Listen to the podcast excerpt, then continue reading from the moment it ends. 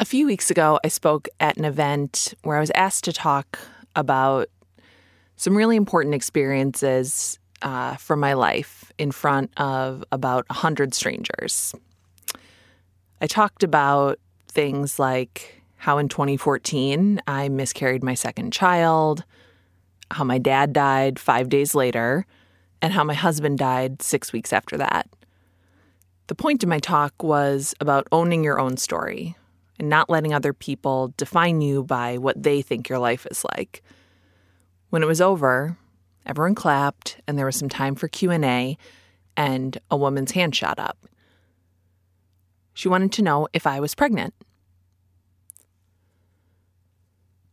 The room was silent, and I acted like I'm Angelina Jolie, and I said, Next question. Looking back at this now, there's a lot of things I could say about it. Like, I know it was asked from a good place, but why are women asked that? Like, if you want to tell 100 strangers, you tell 100 strangers. Um, or even the irony of having a stranger demand a story told about me when I just talk for an hour about personal narrative. Instead, I'll tell you that, yeah, I was pregnant with a baby I had last week and I didn't want to talk about it with a hundred strangers or even a hundred of my friends. I didn't want to talk about it with anyone. I'm in love with two men. I now have a child by each of them. This is the storyline for 90% of Maury Povich episodes, and I know what you're thinking. Who is this irresponsible woman, and hasn't she heard of birth control? I'm Nora McInerny. And I have heard of birth control. This is terrible. Thanks for asking. Or it, it will be next week. This week is a big week. So big that I didn't want to let it pass by without acknowledging it. For most people, it's just Thanksgiving in America. And for me, for me, it's two years ago this week that my husband Aaron died of brain cancer. When it happened, I was beyond sad or devastated. I was feeling things that don't even have words, and sometimes feeling nothing at all because depression. But I was not completely insane, and I knew that, like annoying people like to say, the world would keep spinning, the sun would shine again. It's always darkest before the dawn, and any other astrological or meteorological phrase that people like to throw around when bad things happen. I knew that I would love again. I knew this in part because also people like to say that too. At Aaron's funeral, more than one person reassured me that at 31, I was still young, still beautiful, and would find someone else. I knew that was true, but I didn't know how hard it would be not the finding someone part. That was actually kind of easy. My friend Mo, who's also a widow, had some friends over, and one of them was cute and shy and dorky and fell out of his chair trying to introduce himself. We stayed up all night. By that I mean 10 p.m. Talking to me about his divorce and my dead husband, and both our hearts were like, hey, you're great. Let's do this. So, finding someone, that was easy. Falling in love, also pretty easy. I thought for sure I'd take it slow. I'd never dated as a widowed mother, but I knew one thing for certain. My nearly three year old son and I were a team, a unit. Nobody, nobody was ever meeting Ralph. Mr. Hart met Ralph a few weeks after we met, and it wasn't in a, hi, here's your new dad kind of way but in the way Ralph had met so many other adults during his tumultuous little life, where his father was sick and dying from the day he was born.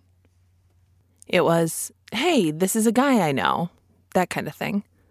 And Ralph treated Mr. Hart like any other person he'd met a few times before. He offered him goldfish crackers. He bossed him around. He asked him to wipe his butt for him after he pooped.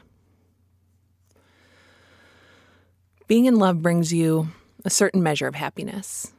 I think for most people, it's actually a lot of happiness, but I'm not most people.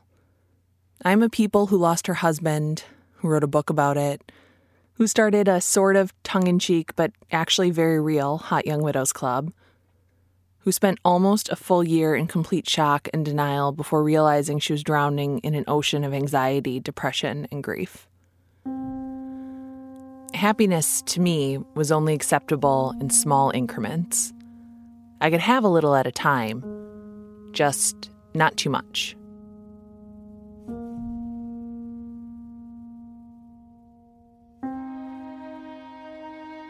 I never knew really what grief looked like. We're very, very good at hiding it, compartmentalizing it, experiencing it in private mostly.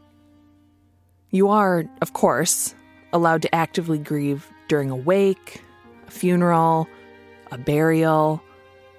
Perhaps you can keen over your husband's dead body, post a few sad status updates, write a blog post. But did you know that grief isn't just crying? That grief isn't just like a facial expression or a physical act? Did you know that a grieving person can do a lot of things like laugh and go to movies and grocery shop and raise a child all while bleeding to death internally? Well, now you know, so you won't be surprised when it happens to you. That grief, that sneaky, stalkery, internal bleeding kind of grief, can't be posted to Instagram. It can't be performed on cue when you run into former friends who have evaporated from your life or acquaintances you recognize from the internet. People are always telling me how much they appreciated my honesty and transparency, and I would think, why? Not because I was lying about anything, but because even if I were made of saran wrap and glass, there's no way you can see this part. Grief was my constant companion. And I didn't totally hate it either, and I still don't. It's a bruise I get to push, a pain that reminds me that what I had and what I lost is real. It's the price I paid for loving deeply and for letting myself be loved. It's the evidence that Aaron was here and that he's really gone.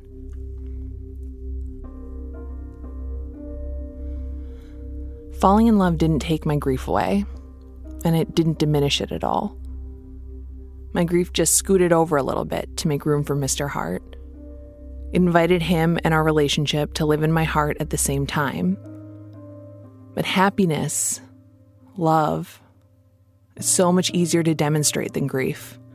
They're so much easier to see. And something about that made me really uncomfortable.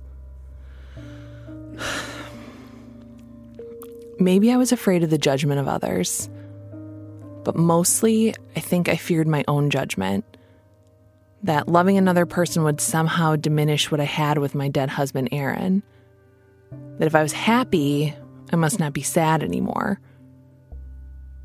That if I wasn't sad anymore, I must not have loved him. That I didn't actually deserve to be happy again.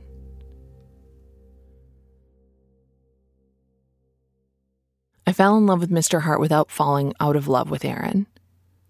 Aaron didn't leave a space to fill. There's no replacing something that big, not in any way.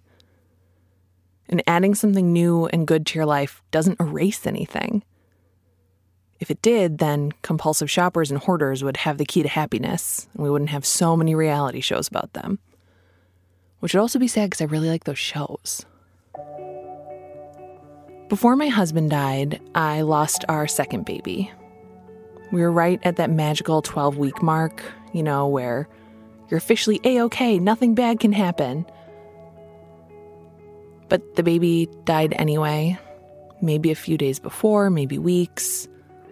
Either way, while my husband and father lay dying on opposite sides of the city, eaten alive by cancers their own bodies had created, I closed my eyes in a hospital room, telling an anesthesiologist about my manicure, and when I woke up, I was not pregnant anymore.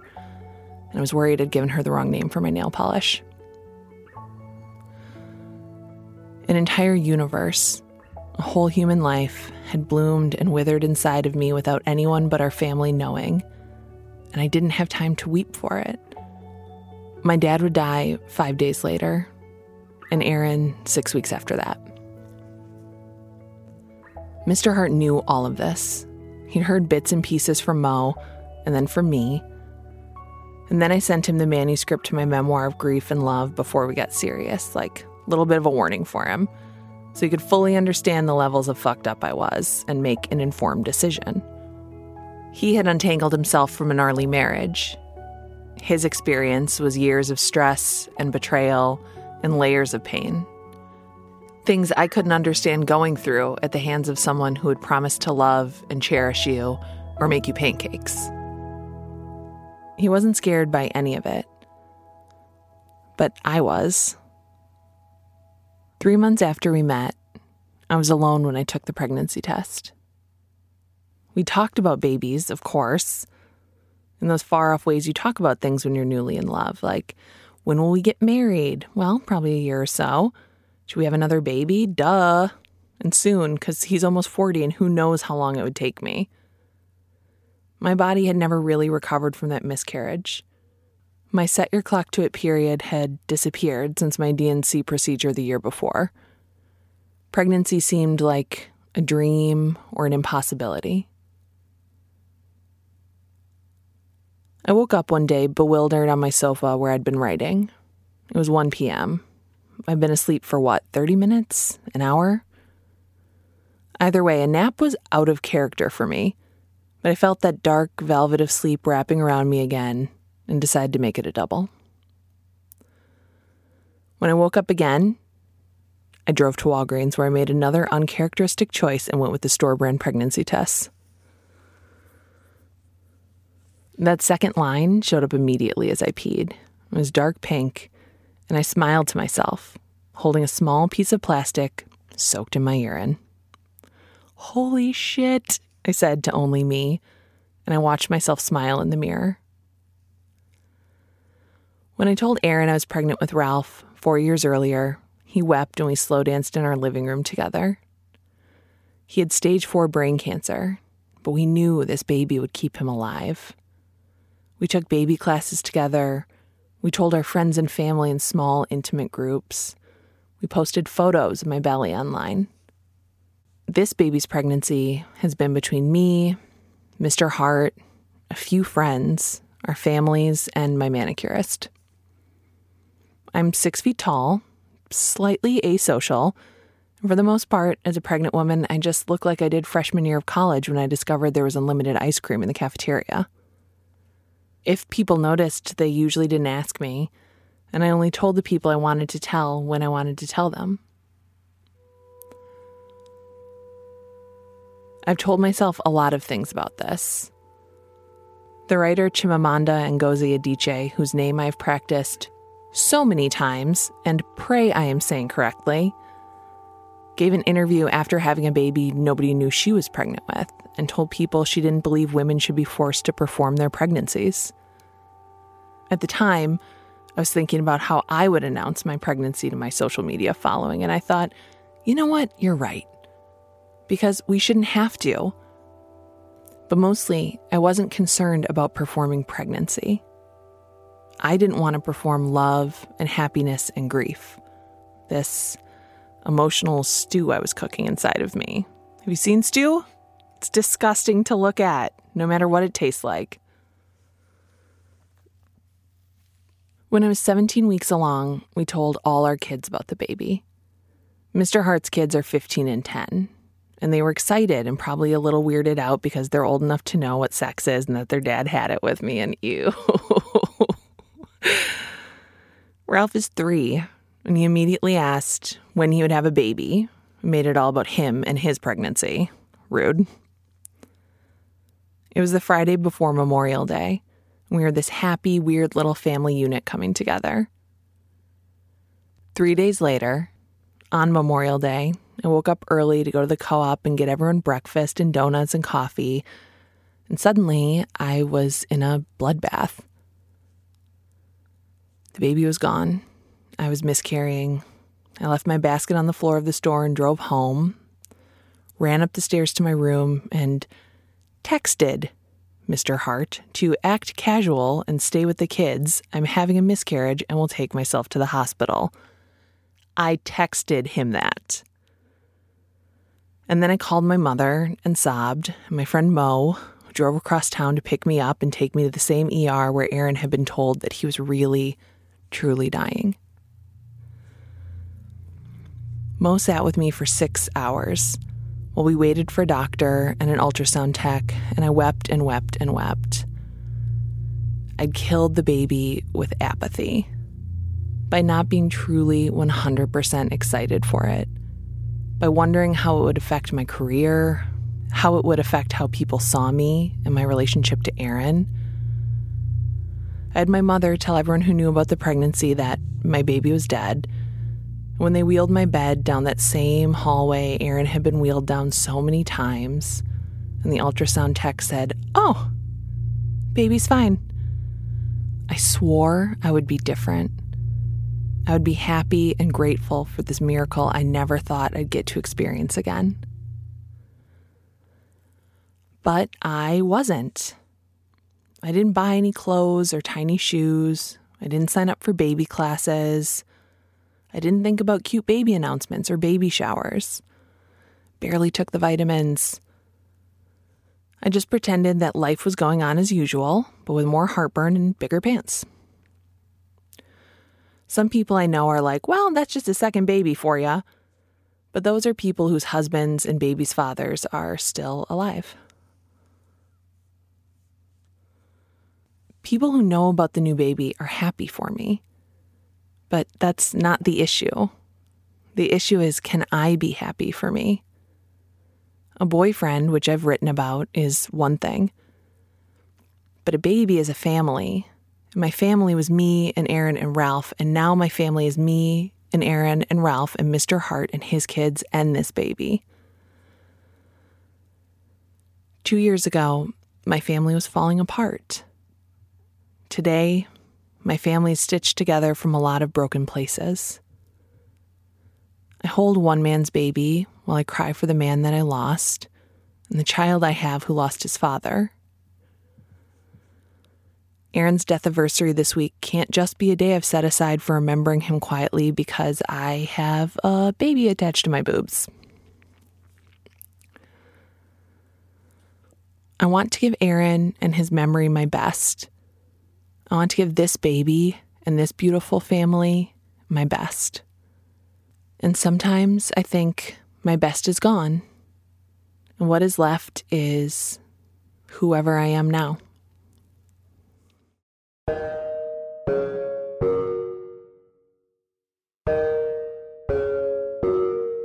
So, enough about me. Let's talk about you, all of you, and how you're feeling. Our official season starts next week, November 28th. So go have some turkey, have some stuffing, enjoy your families and your friends. And next week, we're getting into it.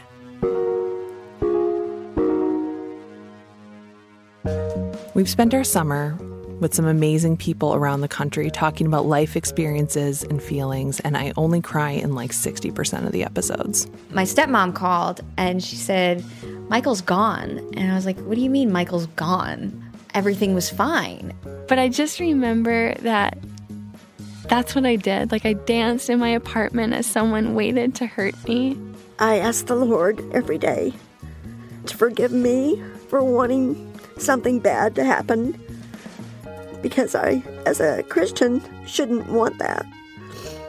But as a human, I do. How come some made it, some didn't?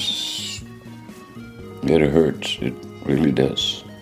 Is there anything that makes that go away at all? No, ma'am. Not at all. If you want to talk to us, we are at TTFA Podcast on all the social media. If you have a story you'd like to talk about, email us at ttfa at americanpublicmedia.org. You can hear everything from the upcoming season as it comes out by subscribing right now to Terrible Thanks for Asking on iTunes or Stitcher or wherever you listen to podcasts. I'm here to tell you how to live your life. Our theme music is composed by the wonderful Joffrey Wilson. TTFA is produced by Hans Buetow with American Public Media. I will see you next week, but not really. It's in your ears. I'll see you next week. That's one of those things you just say and you're like, wait, I won't see anybody. I'm in a room talking to a microphone and Hans alone. Not to like, I mean, break your suspension of disbelief, but we are not seeing each other right now. How's that?